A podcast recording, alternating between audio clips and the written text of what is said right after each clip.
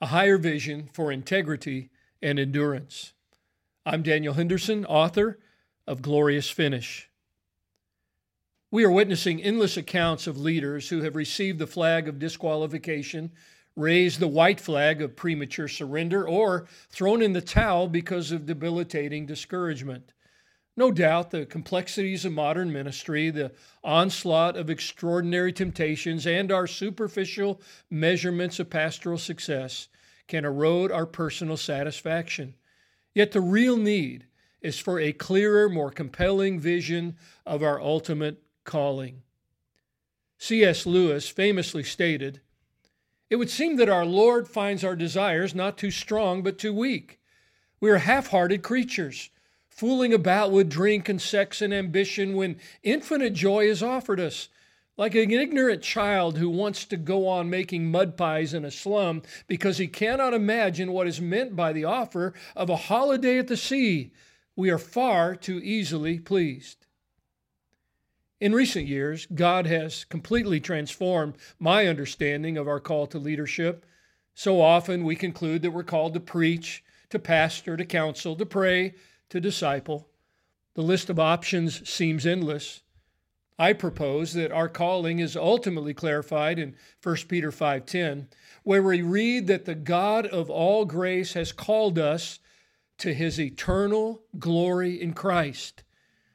We have a heart that needs to be gripped by our call to his eternal glory that fuels our ultimate and infinite motivation for integrity and endurance. And this can change the way we speak, serve, see, or suffer. My personal ministry journey factored into my burden for a strong and healthy finish. Some have called me an OSHA pastor, since on two occasions I was called as the senior pastor in the wake of my predecessor's high profile moral failure. And when you're the cleanup guy in multiple contexts, you gain a profound understanding of the causes consequences, and hopeful corrections that can avert these painful leadership disasters. My new book, Glorious Finish, is framed around four key components of a church leader's journey. These four components are seen in four key words, and how we engage these realities will invariably set the trajectory for either a glorious finish or a dishonorable disqualification. The first one is reasons. The motives that compel us in ministry are foundational. The book starts with a biblical refresher on the why behind all that we do. The next is rhythms. Glorious Finish isolates the paramount choice between the regular rhythms of personal worship in contrast to the drift of spiritual neglect. Worship fuels a humility that shapes all that we do.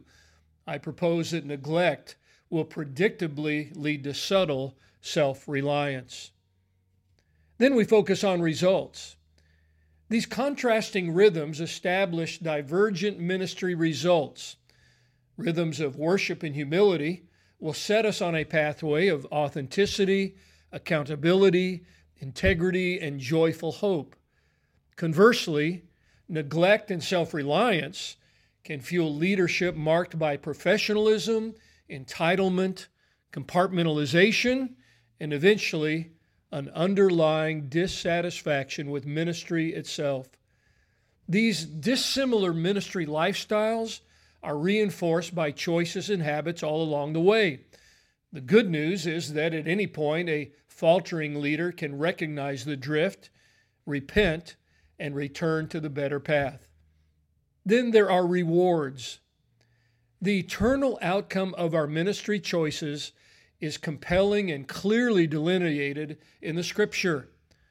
Ultimately, we must set our hearts on the realities of heaven and cultivate a passion to follow our ultimate call to his eternal glory in Christ. 1 Peter 5:10. So how can church leaders build habits that keep them captivated by God and His glory. I think of two habits that can fuel our passion for a glorious finish. The first is reaffirming this life as preparatory. The totality of our life and ministry during this brief earthly appearance is but preparation for eternity.